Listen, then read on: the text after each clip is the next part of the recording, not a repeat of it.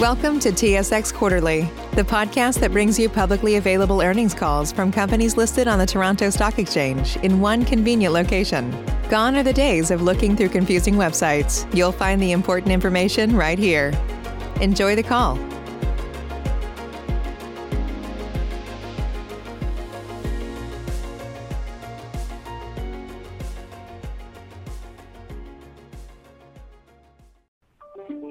Morning, and welcome to the Canadian Apartment Properties REIT fourth quarter and year-end 2020 conference call.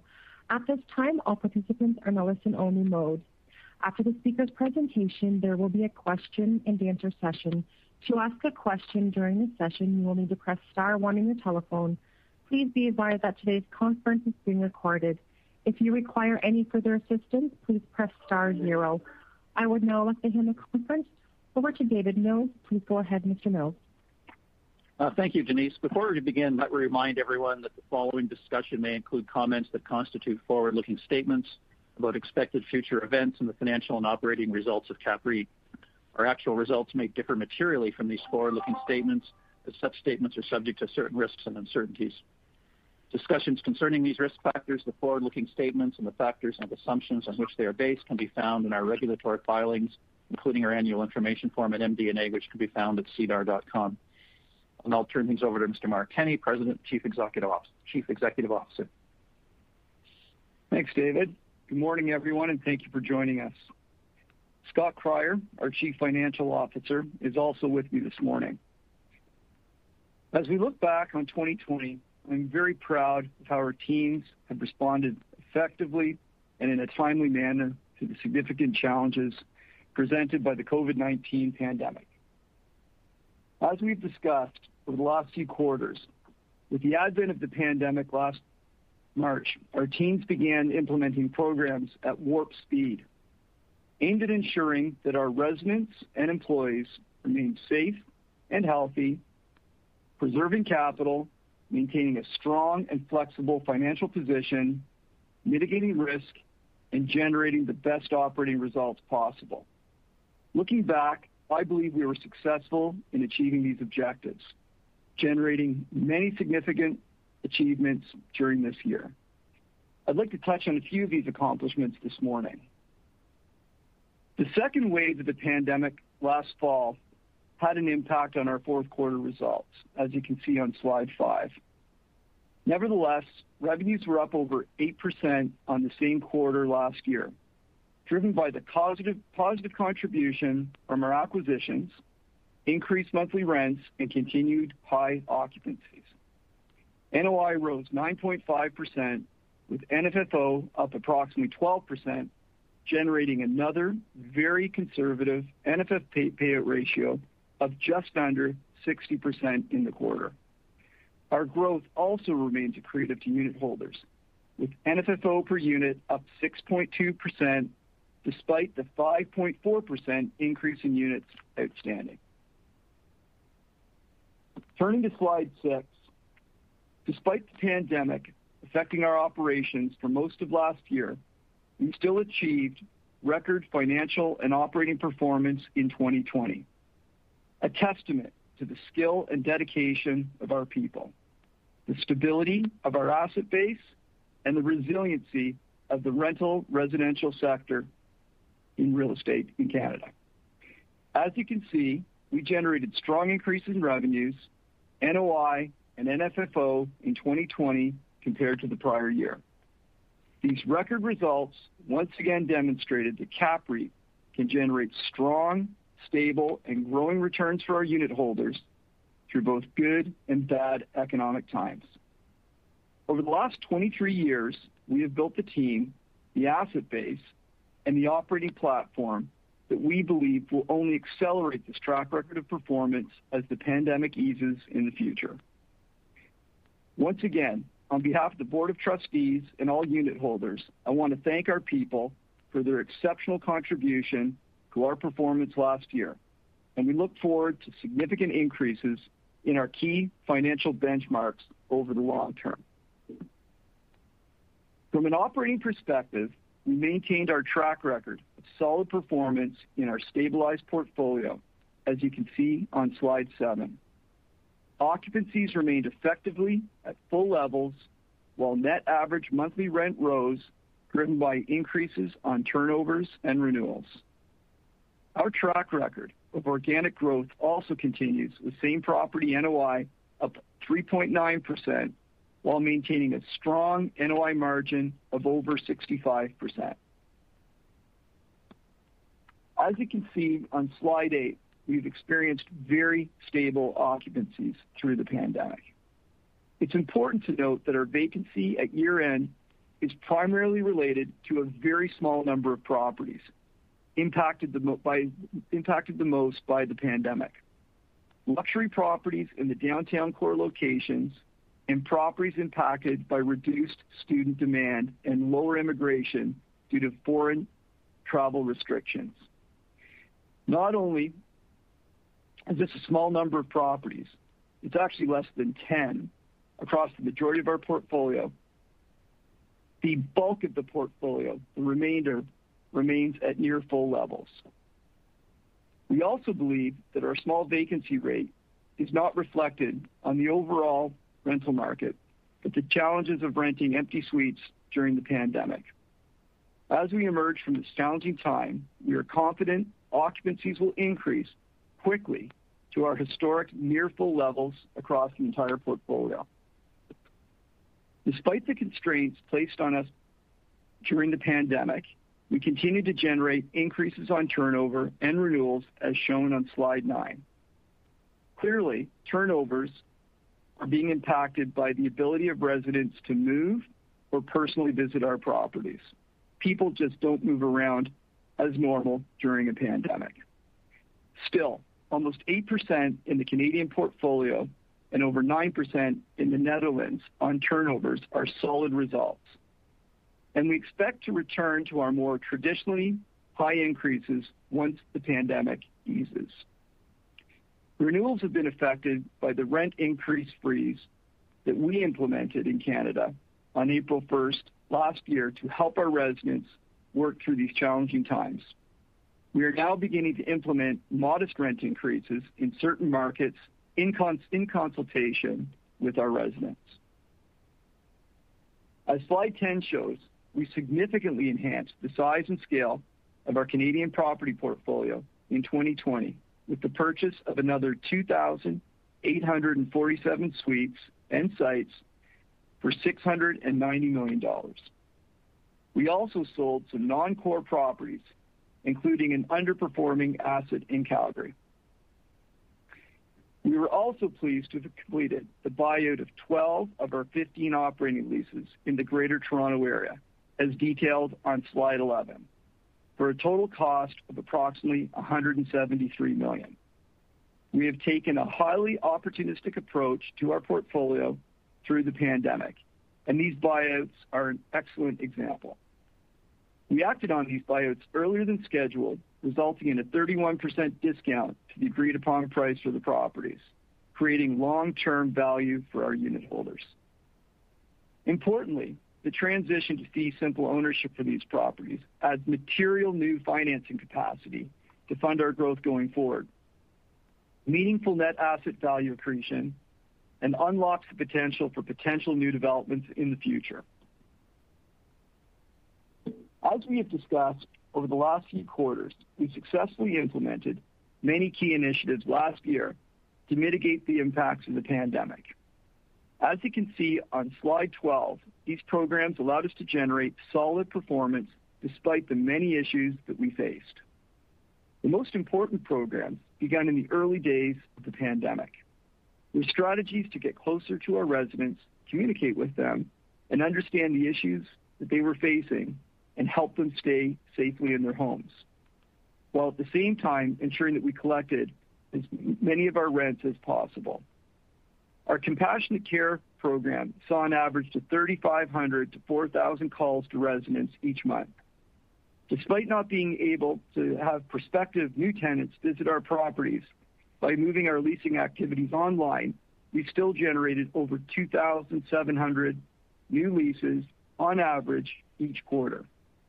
And to facilitate more efficient rent collections, today more than 85% of our residents now pay electronically.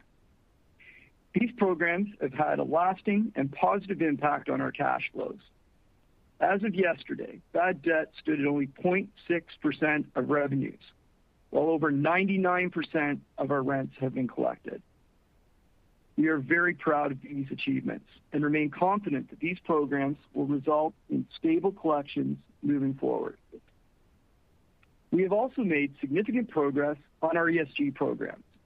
This commitment is important, not only because it's the right thing to do, but also because it's a strong business case to be made for reducing costs, attracting and retaining the best people, adopting strong governance policies, and allowing us to provide innovative solutions to our market. A key element of this program is to focus on diversity and inclusion. As you can see on slide 13, we hold an equal gender split between men and women in 2020. 52% of new employees hired were women. We also celebrate over 55 languages spoken amongst our employees, a reflection of the diverse makeup of the Canadian population and the residents that live in our communities. Additionally, we only have highly uh we have a highly multi-generational workforce. This focus on diversity helps us to better interact with and support the communities that we serve, the communities in which we live, where people work, and where people are now investing. It enables us to deliver innovative approaches and solutions both within and outside the organization. And as detailed on slide 14, our environmental, social, and governance programs are helping us reduce costs, attract and retain the best people, and ensure CAPREIT maintains strong governance policies and transparency. Our commitment to reducing our environmental footprint is enhancing the resiliency of our properties. It's building healthy communities and delivering strong returns on investment. In November, we were honored with a Green Star designation by the 2020 Global Real Estate Sustainability Benchmark program and a ranking of sixth amongst our North American real estate peers.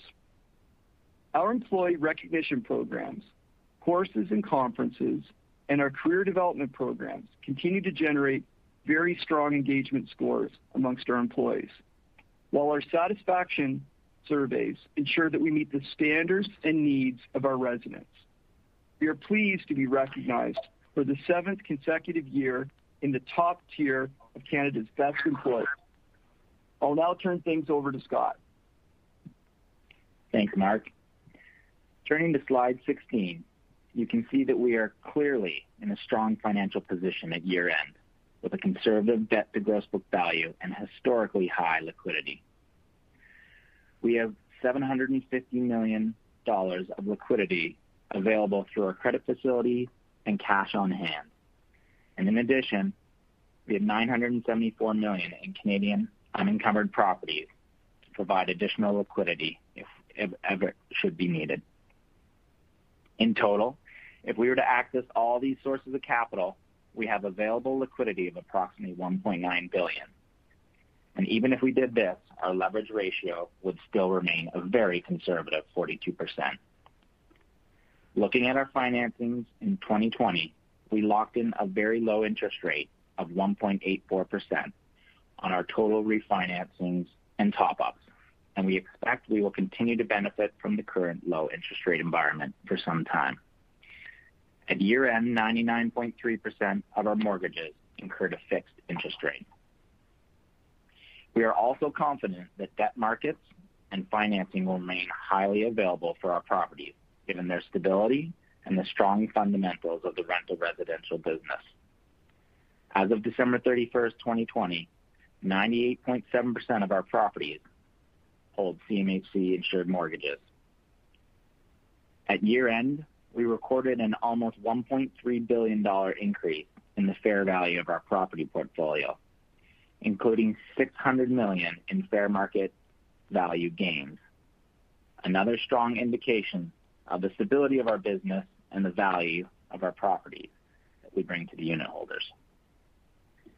Turning to our balance sheet on slide 17, you can see that we continue to maintain a strong and flexible financial position at year-end, with conservative leverage of 36%, strengthened coverage ratios, such as an almost 4x interest coverage ratio. And in 2020, we continued to decrease our interest costs on our mortgage portfolio to 2.56% at a weighted average term to maturity of 5.8 years. We expect to continue this trend in 2021. Slide 18 outlines our debt strategy for 2020 and 2021. Starting in 2020, management modified its debt strategy to have longer amortization terms on its CMHC-insured mortgages. By extending the amortization period to 30 or 35 years compared to the 25 years historically used.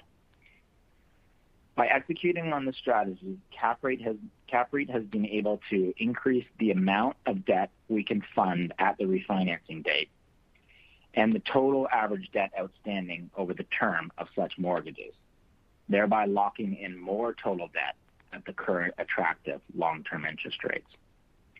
Management believes this strategy will allow CAPREIT to use the CMHC top-up program in future years, which will reduce the overall CMHC cost related to premiums. In 2020, we accelerated our refinancing and acquisition financings and expect to continue to do so in 2021. CAPREIT completed 1.4 billion of total mortgages in 2020, which is approximately 30% of our total mortgage portfolio. And we expect to refinance another 850 million-900 million in 2021 in order to lock in very low interest rates for long-term debt. With the 2020 refinancing, CAPREIT repaid the credit facility and made it available for potential future investments. Again, on slide 19, we significantly accelerated our refinancing in 2020 compared to the prior year, and this has significantly reduced our interest cost and extended the average term to maturity. We had a total top-up of over 900 million in 2020, far exceeding the amounts provided in 2019.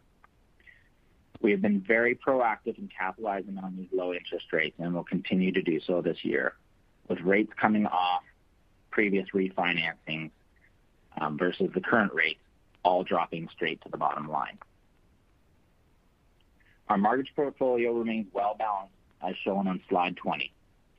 And in any given year, no more than 11% of the total mortgages come due, thereby reducing risk in a rising interest rate environment. Looking ahead, our current ability to top up renewing mortgages through 2035 will provide further significant liquidity in the event of major capital needs. You can also see on this graph that we have considerable opportunity to reduce our long-term interest cost in today's attractive interest rate environment for years to come. The current five-year and 10-year estimated rates of approximately 1.5 and 2.2% are well below expiring mortgage rates of between 3.1% and 3.3% over the next three or four years. Turning to slide 21, our European exposure is managed by utilizing a number of different tactics with very favorable impacts, including obtaining local euro third-party mortgages at very favorable interest rates and entering into cross-currency swaps on our local debt. Our European assets are currently 81% hedged using euro debt and cross-currency swaps. Swaps are now staggered between one to five years to take advantage of the low swap rates and make sure that they continue long into the future. In total, 676 million of Canadian debt is currently swapped with euro debt, with all-in effective rates between 24 basis points and 80 basis points, depending on the assumed mortgage term. As such, we have locked in significant interest savings while hedging European exposure. A key reason for our prime focus on the Canadian residential sector is the attractive spread between cap rates and interest rates. As you can see on slide uh, 22, historically, there have been very strong spreads over the last three to four years. With forecasts for interest rates to remain low for the foreseeable future, we are now seeing quite high overall spreads of between 200 and 250 basis points. Clearly, spreads are lower in key markets like Toronto and Vancouver, but there is still good accretive deal flow available to us, and we continue to evaluate and act on the opportunity to acquire properties in our target markets. I'll now turn things over to Mark to wrap up.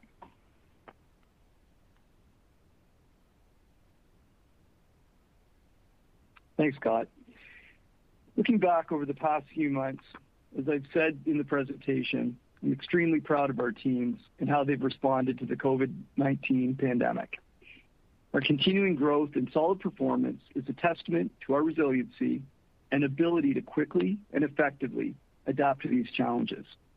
I can't thank our team enough for their efforts, their professionalism, and their dedication.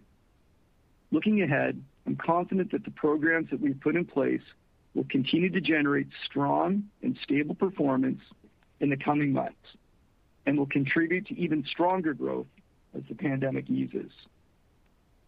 A key factor in our success has been our focused asset allocation strategy, as detailed on slide 24. On the apartment side, we continue to generate and target, I should say, value-add properties in the mid-tier segment. These properties are acquired at well under 50% of replacement cost. We have proven our ability to invest in them to increase value, and their stability is driven by their very affordable rental rates.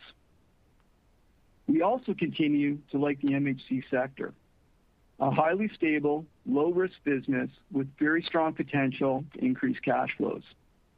Revenues are highly stable, and with residents owning their own homes, capital requirements and maintenance needs are significantly reduced. MHC properties also provide another level of diversification within our portfolio, allowing us to enter more rural and smaller markets than a residential focus on large urban regions. Our European presence is driving significant and growing dividend and fee income. Dividends in 2020 from ERES and IRES totaled 32.9 million dollars, while our fee income for property management services increased 5.2% to 22.1 million. As the only professionally managed operating platform in Europe, the opportunities for further growth and enhanced value are significant. However, we will target our exposure to European markets and keep our exposure to Europe at approximately 15%. Another key attribute of our growing property portfolio is our focus on Canada's three largest and most vibrant rental markets, Toronto, Montreal, and Vancouver. As you can see on slide 25, in addition to offering quality rental accommodation in these high-demand markets, our rents constitute a very manageable percentage of total disposable income for our residents. Our rental rates are between dollar 1.50 and 2 dollars per square foot, are clearly affordable. They compare to other rental alternatives that are much more expensive. For example, in Toronto, rents for new build and condo rentals are going upwards of three to five dollars a foot. This clearly makes our product attractive to the mass mid-tier market. Quality properties and more space at affordable rents, this is the CAPREIT value proposition. To this value proposition, our main growth focus going forward is on the mid-tier segment in suburban markets that offer size and affordability. With these mid-tier properties, we are providing quality suites at rates around 1.75 per square foot, far below the suburban average.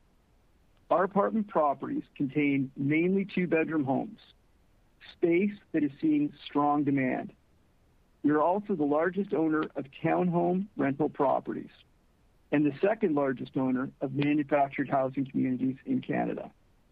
Renters today want more space, and our properties provide a range of affordable options for them. Our recent acquisition in Halifax is a key example.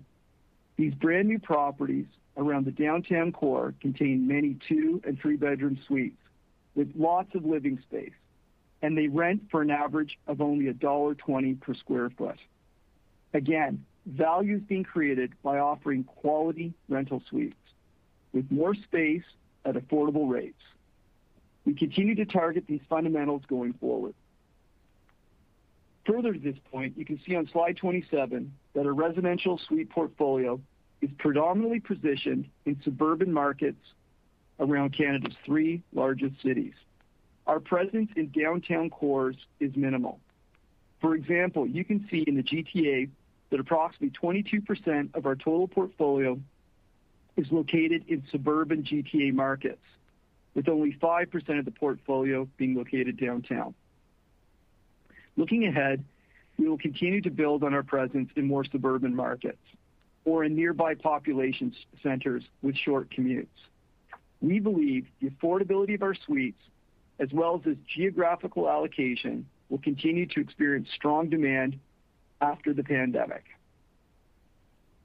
In summary, looking ahead, we are very excited about our opportunities for further growth and enhanced unitholder value. Our focus on the mid-tier sector, we see increased demand for affordable, high-quality homes. Our predominantly suburban locations outside downtown cores and our larger size suites, townhomes, and MHC sites are meeting the needs for renters seeking more space. We are experiencing a strong pipeline of accretive acquisition opportunities and expect to see solid portfolio growth in the quarters ahead. The continuing low interest rate environment provides significant opportunities to acquire properties with strong cap rate spreads and to reduce interest costs on our refinancing initiatives. And most importantly, as our markets return to more normal conditions, we are confident we will see another year of record performance in 2021 and going forward. Thank you for your attention this morning, and we'd now be pleased to take any questions that you may have. Say goodbye to your credit card rewards. Greedy corporate mega stores, led by Walmart and Target, are pushing for a law in Congress to take away your hard-earned cash back and travel points to line their pockets. The Durbin Marshall credit card bill would enact harmful credit card routing mandates that would end credit card rewards as we know it. If you love your credit card rewards, tell your lawmakers, hands off my rewards. Tell them to oppose the Durbin Marshall credit card bill. Ladies and gentlemen, to ask a question, please press star, then the number one on your telephone keypad. We'll pause for just a moment and call the Q&A roster. Your first question comes from Dean Wilkinson with CIBC. Your line is open. Thanks. Morning, guys. Morning, Dean. Mark, um, can you just talk a little about sort of market rents and that 20% differential? I mean, market rent is a bit of a nebulous term.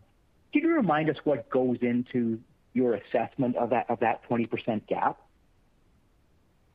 Yeah. So in in our case, when we look at our in-place rents versus what we survey to be the opportunity in the market, that's clearly the gap. How we do that, Dean, is we're constantly ranking our quality of offering versus the quality of offerings of buildings in the immediate location, and we price ourselves accordingly.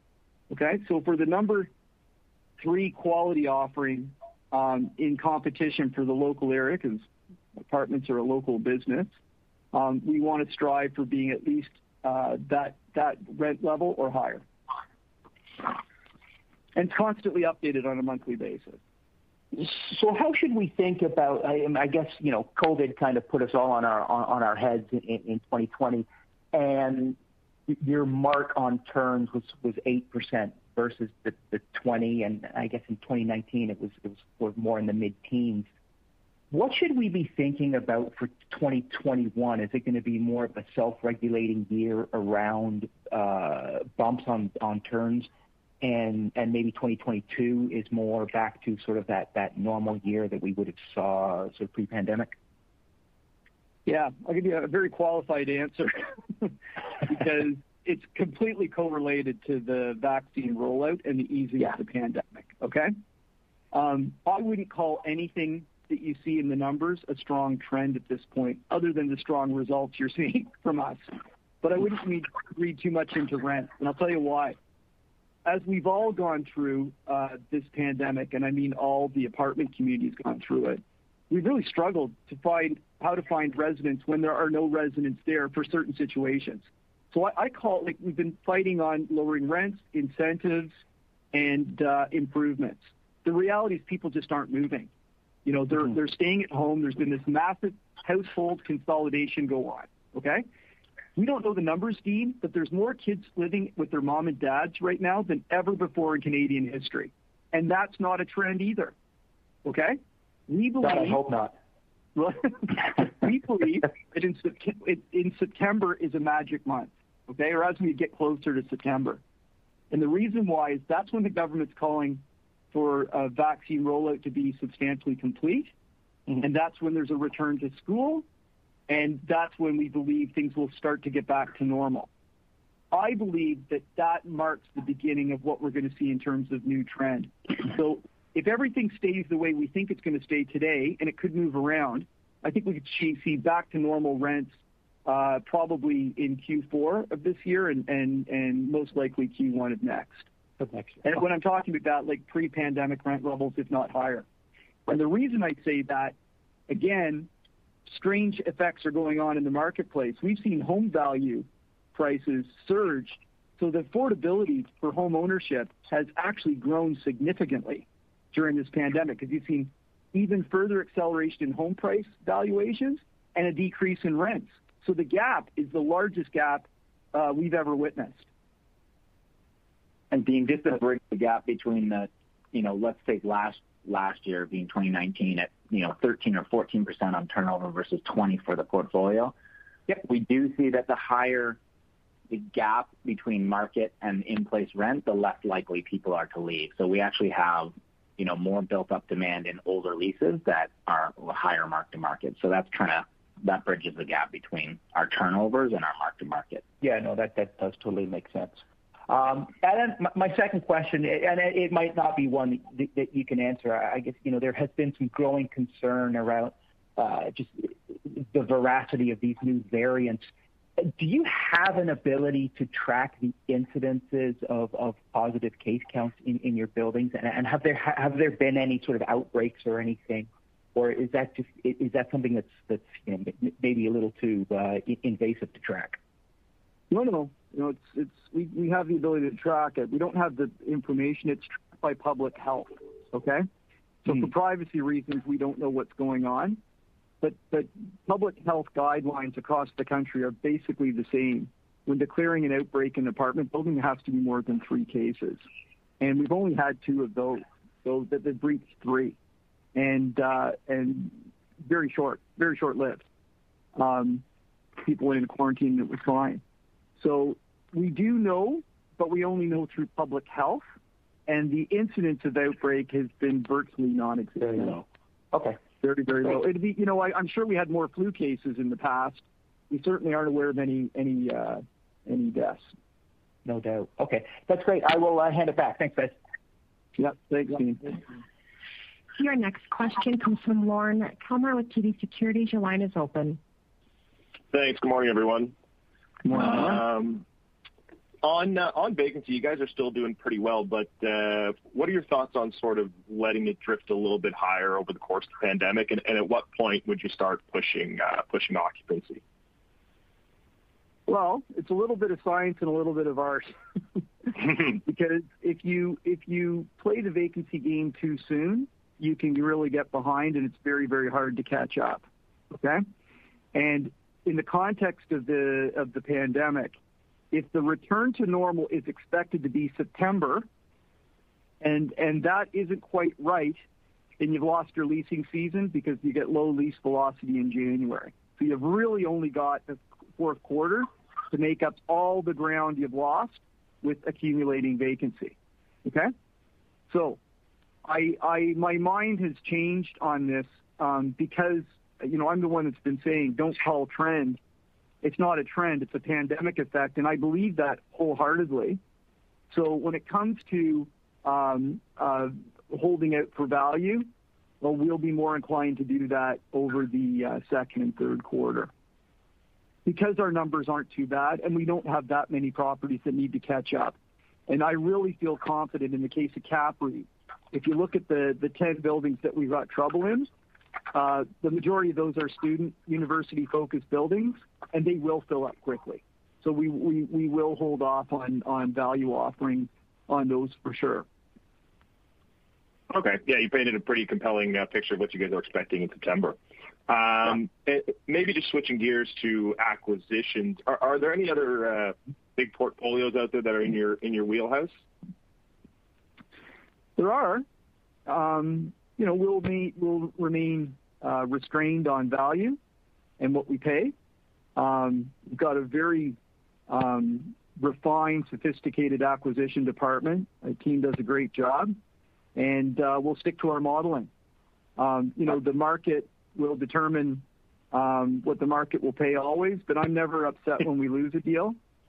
It's just validation that we're sticking to a disciplined approach. Okay. And are there any markets where you're really seeing uh, more opportunities than others? I would say what the pandemic has taught us and moved our mind to is space. And uh, so probably that uh, will result in continued focus on suburbs, as I said in the presentation, and some open-mindedness to smaller markets. And by smaller markets, I mean plus 200,000 uh, population markets. Um, we've seen how incredibly resilient those markets have been in the pandemic. And I think that if people have more flex work options, they'll be more likely to uh, move themselves into those markets. Sure. Um and then just one last one uh, from me. Have you guys seen any increase in demand in the townhomes and MHC sites as a result of the pandemic, or a sustained increase, I guess? Totally sustained. Yeah? Yeah. Um, okay, great. That's uh, all from me. Thanks, guys. Yeah. Thanks. Your next question comes from Matt Logan with RBC Capital Markets. Your line is open. Thank you, and good morning. Morning, Matt. Uh, Mark, maybe just following up on Lorne's question. When you talk about acquisition opportunities in smaller markets, can you give us a sense for which markets you might be considering? Like, would those be in Ontario, Quebec, or across the country? Yeah, we've been pretty open. We uh, like the um, Ottawa market as an example. Um, you could pretty much take any market across Canada that's got a population of, call it 200,000 people, and we would just look to see what the opportunities are in those markets in terms of supply, growth, and demand. And in terms of acquisition volume, would it be fair to say you're targeting something in line with what we've seen in 2020 or perhaps a bit more? Yeah, I think that's fair. Like, you know, we we really have this like disciplined approach to valuation and bid in the market, and what happens. Happens. Now what's been consistently revealing itself is that you know, we're successful Uh, about you know, 5% of the time. And if we continue to be successful 5% of the time, um, given 300 deals of underwriting last year, we'll probably see ourselves in the same kind of um, uh, space of acquisition. Wouldn't be unreasonable to assume 400 million-800 million of acquisitions, but it's really hard to say. Well, what you're doing certainly seems to be working. And uh, maybe just changing gears to your letter to unitholders. You had talked about some growth opportunities in your MHC business to increase revenues. Could you give us some color on what that might entail? Well, what the pandemic has also taught us is that the whole um, topic of affordable home ownership is on the minds of every government pretty much everywhere. So we know that the MHC market um, offers a very affordable home ownership option for people. Um and so it's our intention to build on the development uh, and uh, intensification, I should say, of our existing MHC sites and look to get into uh, developing new MHC sites. Um, it's the one area of uh, development that I believe is underserviced and underappreciated, and it's an area that we have high expertise in.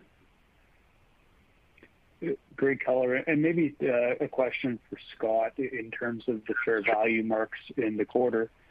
Can you talk a little bit about what drove the uh, higher normalized NOI assumptions and where you're seeing the most cap rate compression in your portfolio?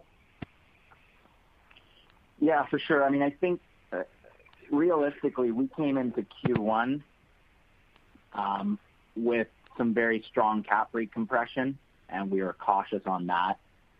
And obviously in underwriting our evaluations in Q2 and Q3, we were again very cautious on um, what we were projecting from a stabilized NOI point of view. So I think um, really it's reflective in Q4, more confidence having you know, been in this for a year, that maybe our underwriting on the NOI side was too conservative.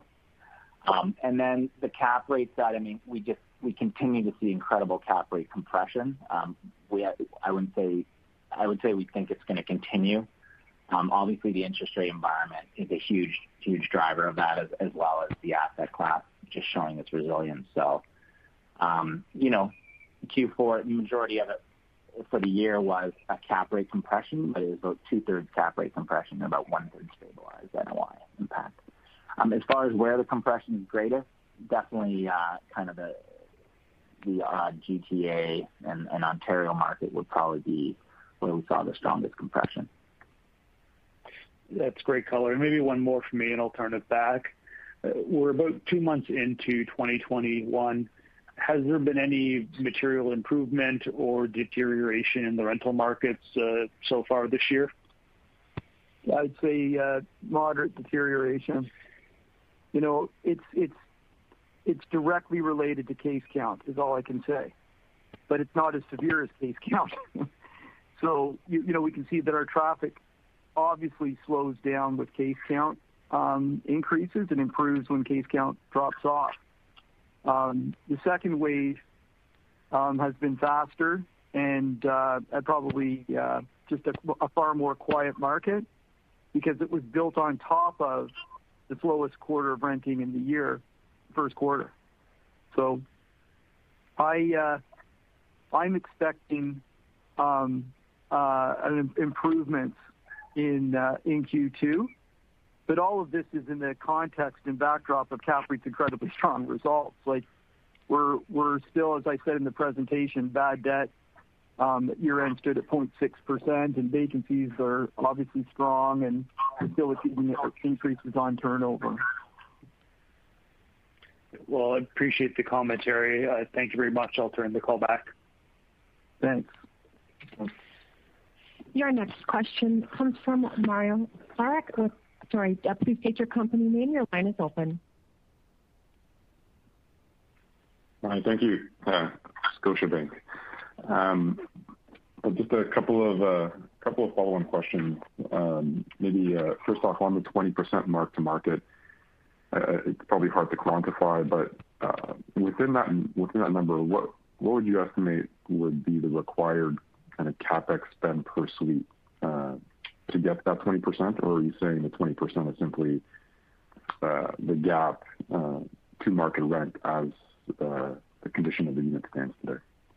I'd just go to traditional numbers, Mario. If you went to pre-pandemic spend on in-suite, I would apply those kind of assumptions um, as being the normalized way of getting at that mark-to-market. The mark-to-market is just a very difficult number right now because we believe that the market isn't truly indicative of what the market is because of the pandemic. And this is why I keep saying be very careful about looking at trend. There's the difference between pandemic effect and trend. And I think in the case of CAPREIT, you'll see a very, very fast reversal, which again, it won't reverse with the trajectory of that change forever. It's just the end of the pandemic effect will result in a very quick normalization. Okay. And uh I recognize that the student population in your portfolio uh, is low. You mentioned roughly about 10 buildings. Uh but I do think that one of the reasons why multifamily, uh, yourself included, uh, may have been seeing a little bit of pressure recently in terms of unit prices. The market uncertainty with respect to the vaccine rollout efficiency that the Prime Minister has laid out. You mentioned kind of uh, September being uh, the target date for the government. Uh, September is also the start of the new school year. Um, so, just maybe a couple of points here, a couple of questions. Number one, within your portfolio, international students, when they do come into the country for the school year, is it typically well in advance of September? Or do you typically see them come in kind of August, start of September? It'll be August. We'll have end of July, um, first week of August, we'll know exactly where we're at with the situation. In your view. I I I can't sorry, I can't say it enough. First of all, we've got 10 buildings, so in CAPREIT's case, we're talking about six. six to You could argue eight because buildings that are just in the downtown core always have students, but six that are direct. And uh, we're talking about 700,000 foreign students returning to the country. And an unlimited, we don't know, sorry, we can't, unlimited, we can't quantify the double cohort effect of kids that didn't go to university, that did courses online last year that are going to re-enroll this year. And then the biggest one, by far, is the household consolidation one. And maybe I'm using the wrong words, just kids living at home with mom and dad that are not going to stay there. And and anecdotally, I think we all have friends that have teenager 20s or early 30 kids at home right now that that aren't looking to stay. And uh, they're only home for safety reasons. And that that that's that release of consolidation of households is going to be profound. You know, the, the all the rent, even though we're not core core, I very much am of the belief that um, you'll see a really pronounced recovery in the core uh, across the country um, once it's safe to live there. The cities have become anti-lifestyle when cities have grown and urbanized because of their lifestyle offering. So, you know, the exact reasons why young people live in the big cities has become the exact reason you don't want to be there um, because of the deadly pandemic effect. Anti-lifestyle. Yeah, no, I appreciate that. So when, I guess the catalyst is really when uh, the universities and colleges kind of determine when in-person classes uh, will commence. Like in your view, do you like do you view that as you know, the government hitting their targeted vaccination program? Uh, is that sufficient for universities to commence in-person classes in September? Uh, or any thoughts on when we might get clarity on uh, that front? Yeah, I like this is unconfirmed. It can be checked. Universities are starting to announce now um, uh, in-class learning. And I could have this wrong, but I was told yesterday McGill was either about to announce or had announced the return to in-class in September.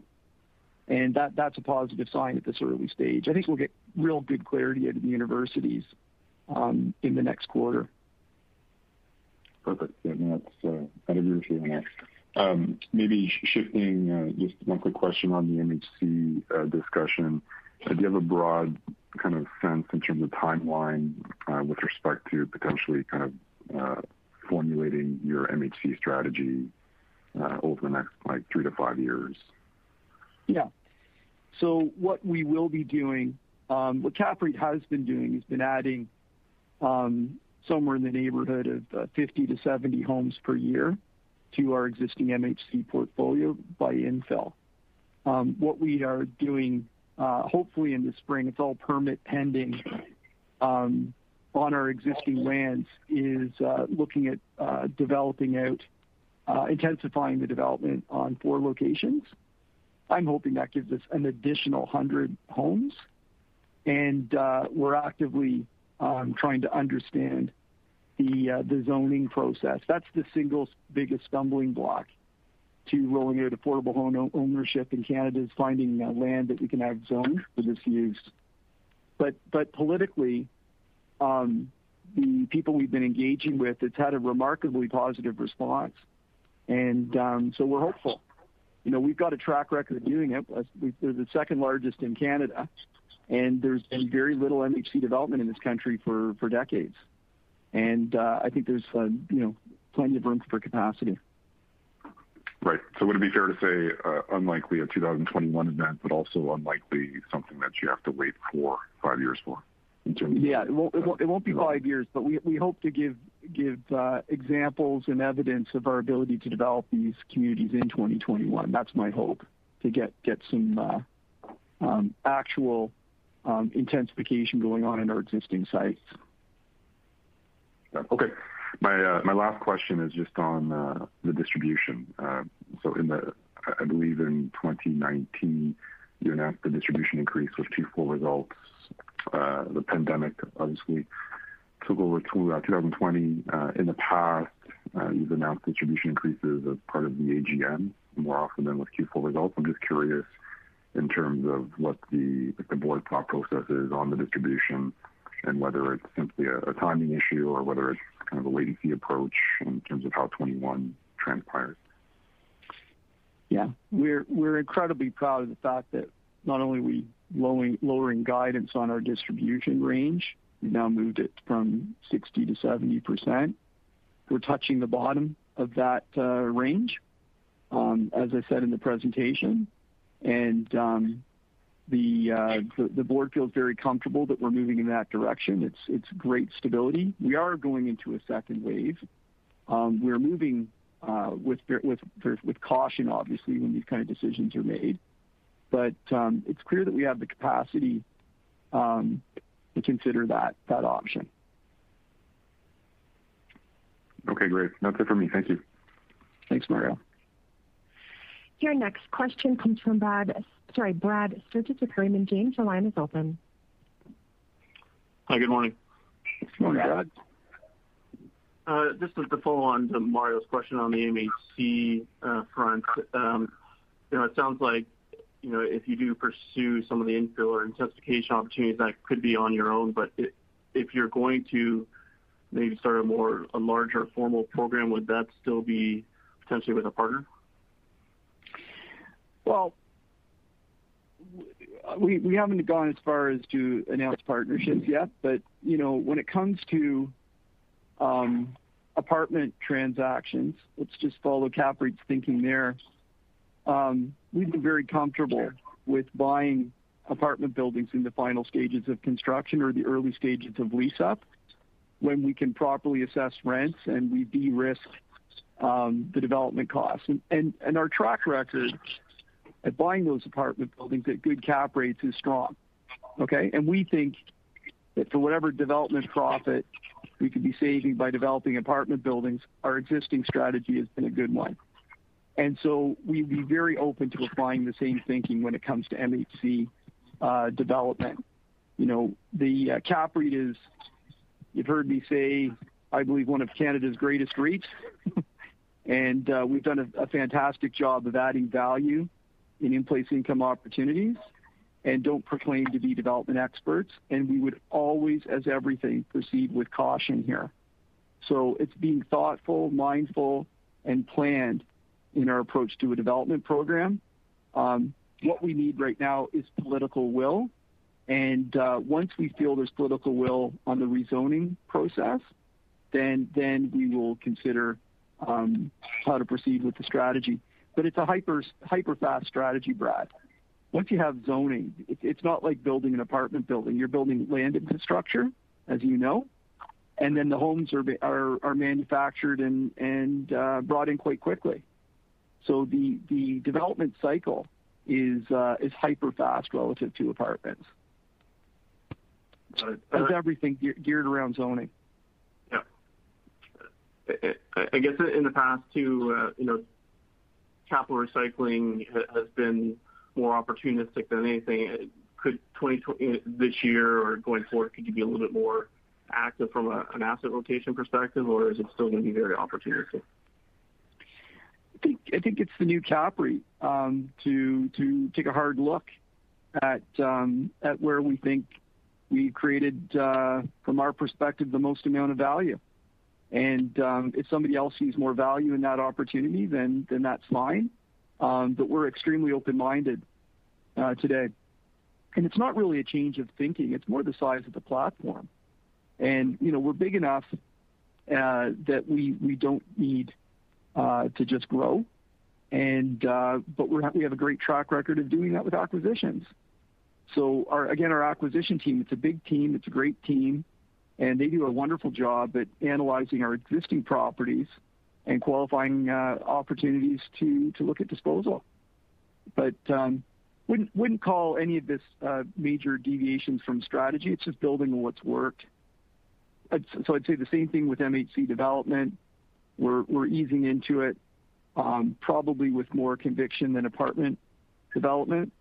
And when it comes to uh, dispositions, um, we're open-minded and uh, no fundamental change in strategy there. But open to recycling capital. Got it. Great. Thank you. Thanks. Your next question comes from uh, Mike Markidis with Desjardins. Your line is open. Hey, everyone. Um, Morning. Um, one quick technical one here and a couple high-level ones. Just on your, um, I know, Mark, you don't want us to dwell too much on the recent spreads over the past, uh, the turnover spreads over the past three quarters. Yeah. Just a technical question. Are the impacts of the inducements included in that spread? Are you lowering it, or is that something in addition to? Scott, you can answer the question. I'm not sure I get it technically correct. But. Yeah. Spreads are based on rent? Yeah. The turnover numbers or the mark-to-market would not include any level of incentive. Okay. Um, yeah, that's not incorporated. We do have good disclosure on kind of the levels of incentives. They have increased this year a little bit. Um, we are starting to move uh, away from them, and I think we talked about being more comfortable with vacancy, um, which you know, to some degree, inducement is just a level of vacancy. But, uh, yeah, it's excluded. Mike, if I can address that point, because what you're raising is actually an important point. And this is going to sound a little bit confusing because it's not a trend environment, okay? So what we found was incentives weren't working. Like it's just not moving the needle, and lowering rents really isn't moving the needle either. So so what we didn't know is the duration of this pandemic.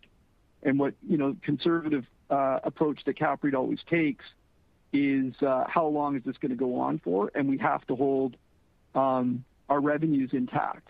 And so we tried to combat that with traditional tools like rental rate adjustment, incentives, and quite frankly, um, not effective in the long run. There's just people not moving, as I said, because of the pandemic. So Scott just alluded to it. Um, we're taking a very hard look now that we believe that our prime minister is giving us good guidance on September. We have something more solid we can work towards. And uh, we will be reviewing those uh, very, very carefully. Despite the fact that traffic will be probably more impaired over the next few weeks than it was in the first wave of the pandemic, um, we won't be as uh, um, open to using those tools as we were. Okay. So if I understand you, in the short term, we're not likely to see that number increase as quickly as it did in the last couple of quarters, just on this new revelation, I guess. Yeah. There's a 12-month run rate on some of those incentives, so they have to bleed off. But yes, the rate at which we were using them, you're totally right. That that is uh, unlikely to continue at the same rate. Okay. Which leads to my next question, just a clarification. Can you remind us, um, from a rent allowable guideline increase perspective, as long as you only see three months in Ontario, you're able to. it doesn't factor into your uh, like You're able to burn those off uh, next year, correct? Without or are you restricted in terms of other rent control regime looks at? Sorry, Mike, I I couldn't quite hear you. If you could repeat that question. Yeah, no, I'm, I'm just I'm just trying to make sure I'm clear on the maximum allowable increase being set at 0% next year in Ontario. Right You've used incentives. Is it three months, or like what's the rules again on that? Um, in terms of can you burn off, if someone you gave someone two free months, um, are you allowed to burn that off and that doesn't count as a increase under the uh, guideline? We we don't we don't use our incentives that I know what you're referring to, but we do not use our incentives that way. There's there's a diff, and Scott, you can give more color to it, but some people use those incentives. Um, we don't do that. So the guideline is on the existing rent, and that's it. It's just straight line. So if your rent was 1,200 bucks, you were able to get a 1.4% guideline increase. Government's saying zero, it's zero for the year. You can't offset it with any sort of uh, other number in Ontario. Okay. Um, just with respect to regulatory concern, you know, there's been some intervention and obviously unprecedented times, unprecedented measures by governments to intervene. When we come out of the pandemic, is your thought process that that pressure will um, sort of abate somewhat, or are you expecting to have more regulatory uh, concern as we emerge from the uh, pandemic? Well, it's an interesting question because traditionally, if you go into disturbed economic times, which we all thought we were going to, haven't seen real evidence of that yet, you would expect to see rents uh, recede and political pressure ease off. But what we've had happen here is this low interest rate environment has really, as I said, accelerated the the home ownership market to clearly heated levels. And and so there's no political pressure to that arena. There should be, but there's not. Okay? And so where the political pressure then moves is to is to rental. So I think it has a lot to do with the anxiety levels of, number one, people that are frozen out of the home ownership market, uh, that feel feel trapped by that, and uh, and uh, how bad the the recession, if there is one, Uh, is on people.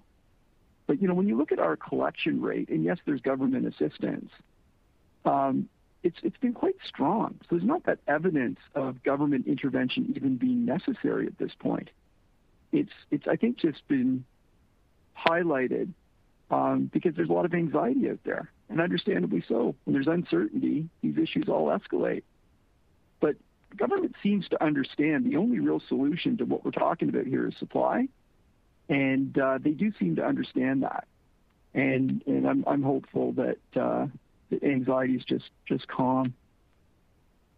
Okay. And that's actually a great segue into my last question. Just, you know, we we've talked about undersupply, um, even now, but leading up to the pandemic and how that's causing rental rate inflation or market rent inflation.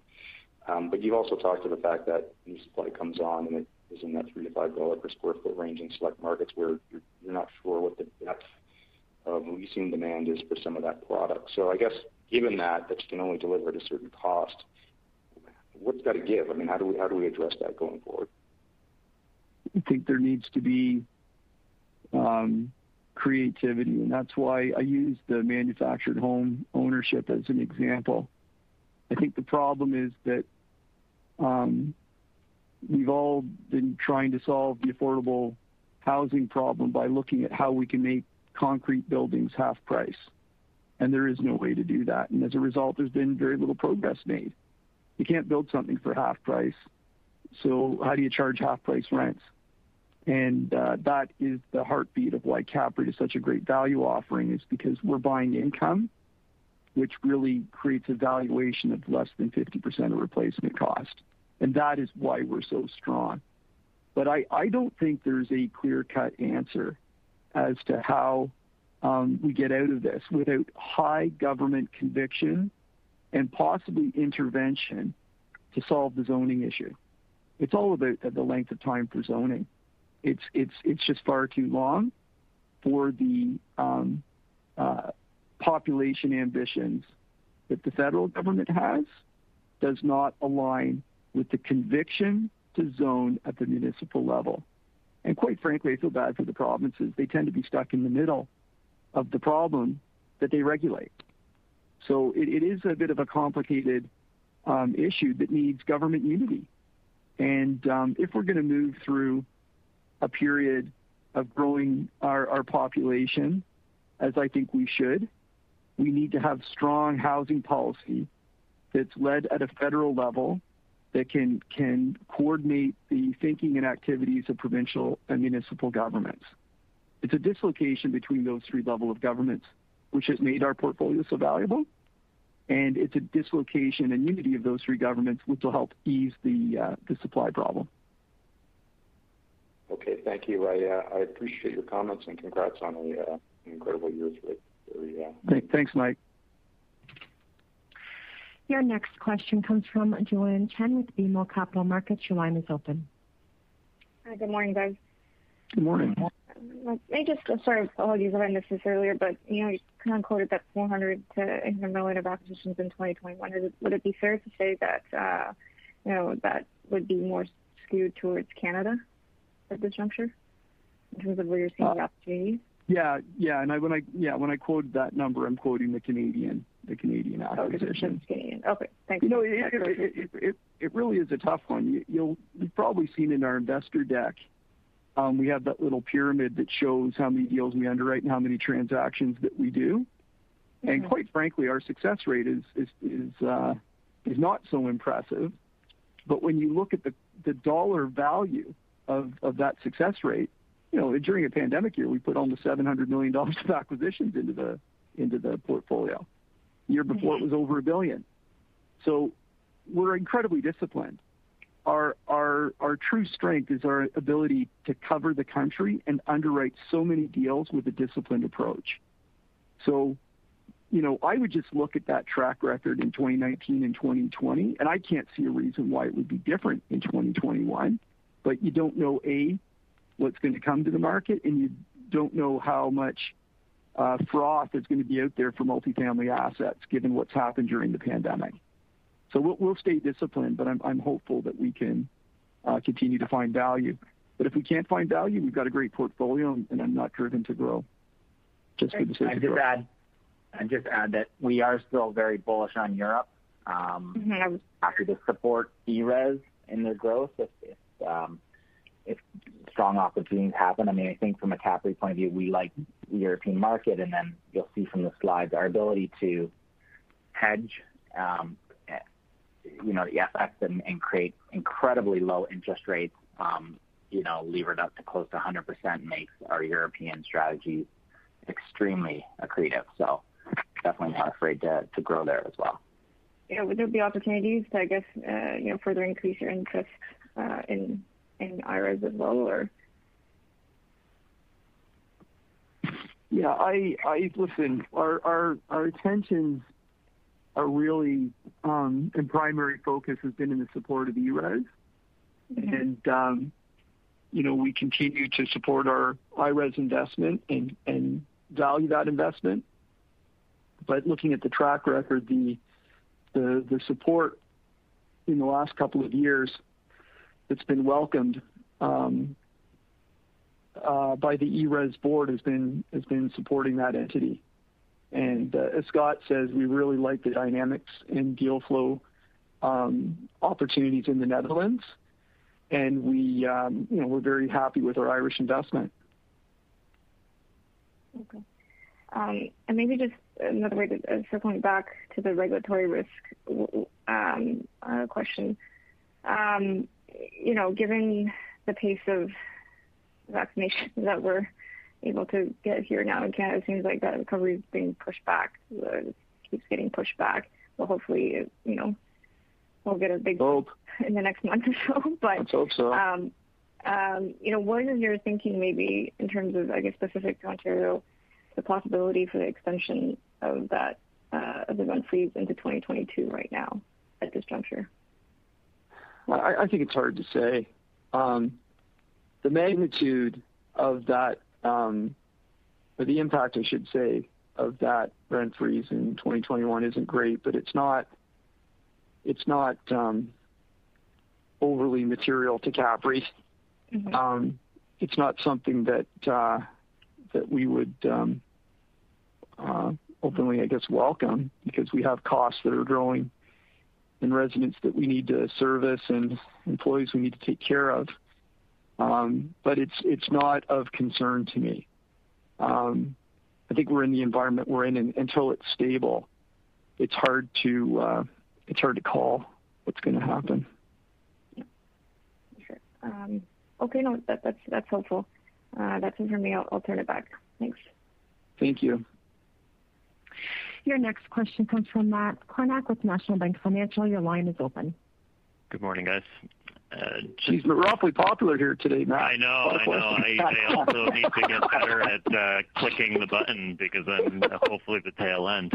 Um, yeah. Just two quick questions. One on six properties. Are any of those? We also saw the announcement from McGill University. Um, are any of those your assets in close proximity to McGill? Yes. And I mean, that one property that you have in the McGill ghetto is about as core and central to the university as you can get. So yeah. Talk to kind of the quantum of vacancy in those six properties. Sure. But hold on to your chair and remember that CAPREIT vacancy is extremely low overall levels. Um uh we've been hardest hit in Halifax, Edmonton, and then Montreal. Okay? Um, those numbers in those buildings are 30 to 40%. and there's really not much that can be done about that. The good news on that front is that they're going to fill up fast if September is back to in-place learning and if the vaccine is rolled out and mom and dad are comfortable letting their kids go to school. You know, there will be no lack of students. When you're trying to catch the overall market and solve problems of that magnitude, you can't. But when you've got a returning market, it'll fully return, especially with the double cohort um, effect that we think is out there. We don't know for sure, but we think that there's a number of uh, kids that didn't go away to school last year that wanted to, that are going to be enrolling first year this year, as well as the foreign student effect. So I think these high vacancies bode well for CAPREIT. I've never said that before in the history of our company. But I think that it allows us to get um, market rent, and it allows us to improve vacancy very very quickly. All right. I think that's a fair point. I know that property in particular in Montreal is Yeah going to be in high demand eventually when McGill is back, and you've got some near Concordia as well. One of my one, of, my, favorite Canadian cities now. And then uh, quickly on mortgage, I mean, you were able to basically term out your mortgage, uh, 25% of your mortgage is at sub 2% for over 10 years.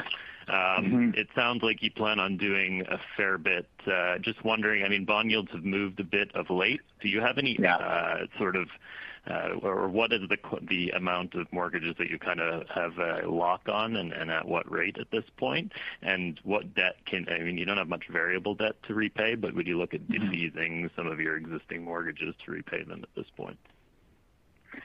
Yeah. I mean, look, we were super aggressive, and we broke mortgages and did everything we could to create as much liquidity in 2020. I mean, Definitely spreads have come out um, from that 180, we're looking closer to 220 today, you know, maybe 215. So, I mean, Just on doing that in advance, we probably saved 50 million dollars of interest um, versus today's rate. So we'll look at a little bit more, some short-term stuff um, you know, to fill in our portfolio, and I think I did a pro forma kind of where we are focused on term for next year. But, you know, we really think being aggressive right now is the is the right thing to do, even if that means sitting on a little bit of cash.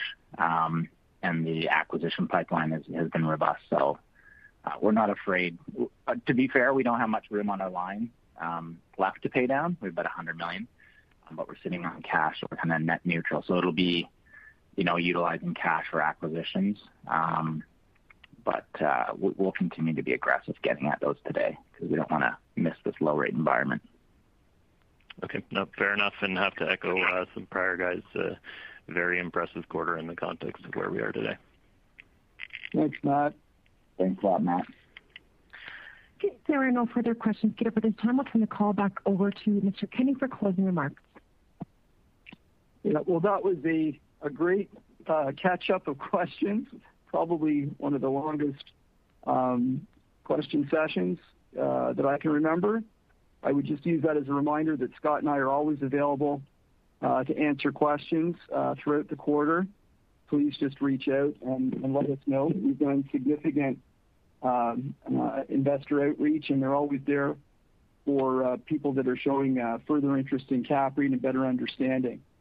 So I'd like to thank you again for your time and attention today. If you have any further questions, like I said, please don't hesitate to contact us at any time. Thanks again, and goodbye. This concludes today's conference call. You may now disconnect. Say goodbye to your credit card rewards. Greedy corporate mega stores, led by Walmart and Target, are pushing for a law in Congress to take away your hard earned cash back and travel points to line their pockets. The Durbin Marshall credit card bill would enact harmful credit card routing mandates that would end credit card rewards as we know it. If you love your credit card rewards, tell your lawmakers hands off my rewards. Tell them to oppose the Durbin Marshall credit card bill.